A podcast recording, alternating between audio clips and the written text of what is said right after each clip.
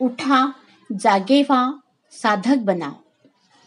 गहन ध्यान समाधीत लीन असलेल्या गुरुदेवांच्या मुखातून अदृश्य स्पंदनातून अचानक स्वर उमटू लागले. उठा जागे व्हा आणि पहा. बाहेरचे जग जसे दिसायला सुंदर आहे रम्य आहे तसेच अंतरंगातले विश्व देखील आहे. वत्सा या बाह्य जगतात अनेक आश्चर्य आहेत रहस्य आहेत भव्यता आहे सौंदर्य आहे महान गौरव आहे. तसेच या अंतर्जगतात अपराजित असलेली अशी एक महानता आहे. तिथे शक्ती आहे सौंदर्य आहे आणि वर्णन न करता येऊ शकणारा असा अनिर्वचनीय आनंद आहे शांती आहे. सत्याचा शाश्वत आधार आहे.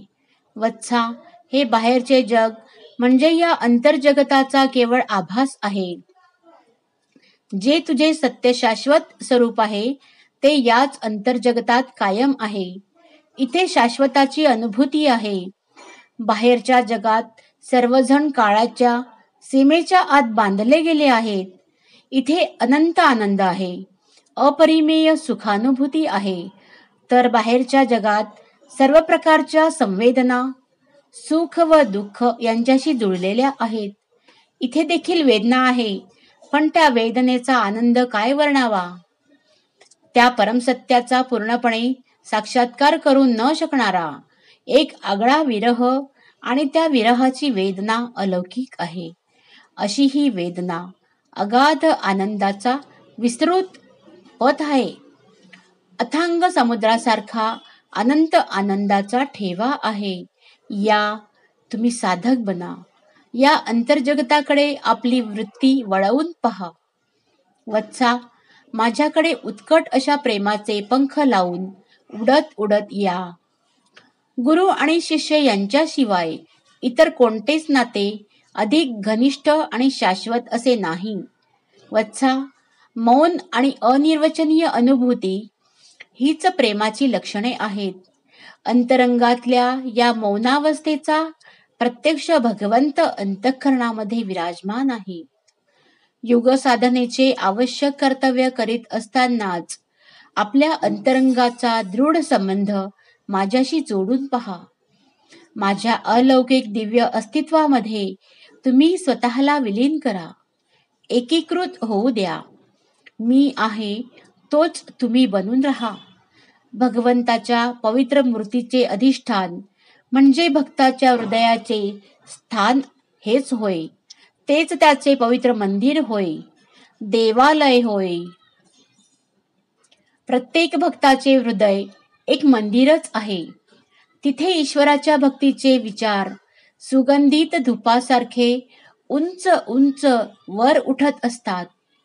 तुम्ही जे काही कर्म करीत असता त्याला आध्यात्मिक बनू द्या. त्याचे अध्यात्माशी नाते जोडा. मग जे काही असेल रूप असेल प्रारूप असेल सर्वत्र तुम्ही त्या परब्रह्माचे दर्शन करीत राहा. देवतेची प्रचिती घेत चला. त्या ईश्वराहून त्या भगवंताहून त्या परमात्म्याहून इतर काहीच श्रेष्ठ नाही. अंतर्जगतातल्या अत्यंत खोल गूढ गहवरामध्ये तुम्ही उत्कट अशा गुरुसेवेच्या आधारे किंवा अत्यंत कठोर साधनेच्या मार्गाने प्रवेश करू शकला तर तिथे सर्वदा ईश्वराचे वास्तव्य अगदी निकट असल्याचा तुम्ही अनुभव घेऊ शकता. भौतिकदृष्ट्या जवळ नाही पण आध्यात्मिक दृष्ट्या आजच्या या आत्म्यासही आत्म्याच्या रूपाने आपल्या आत्म्याच्या सारतत्वाच्या रूपाने ते तिथे वास्तव्य करून आहे. साधनेसाठी स्वतःला तत्पर बनवा व त्यासाठी स्वतःचे समर्पण करून टाका. साधनेचे सर्वात उंच उज्ज्वल उत्तम रूप म्हणजे गुरुवरची प्रीती हेच होय. तुम्ही माझ्याजवळ येऊ शकाल. कारण त्या हृदयाच्या खोल गाभ्यात दडून बसलेला निवासी मीच आहे. मीच आत्मा आहे. विचार किंवा स्वरूप यांचा स्पर्श न झालेला असा निर्भेळ आत्मा होय. मी अभेद्य आहे. मी अनश्वर आत्मा आहे. मीच परमात्मा आहे. मीच परब्रह्म आहे. युगसंधी काळाच्या या शेवटच्या क्षणाला संपूर्ण मानवता तुमच्या अत्यंत कठोर अशा साधनेतून सवर्णा या अमृतबिंदूसाठी चातकासारखी आतुर होऊन वाट पाहत आहे. साधना हा माझा खरा वारसा हक्क आहे. तो मी तुम्हाला देत आहे. यातून अनंत शक्ती प्राप्त होतील व त्या सर्वच तुमच्या ठिकाणी समाविष्ट होऊन जायला आतुर झालेल्या आहेत. परावाणीतून उद्भवलेले हे शब्द हे अलौकिक स्वर त्यांचा अनुनाद ध्यानातून बाहेर आत्म्यांवर देखील कायम राहिला. ते स्वर अजून देखील अंतःचेतनेमध्ये झंकार करीत आहेत.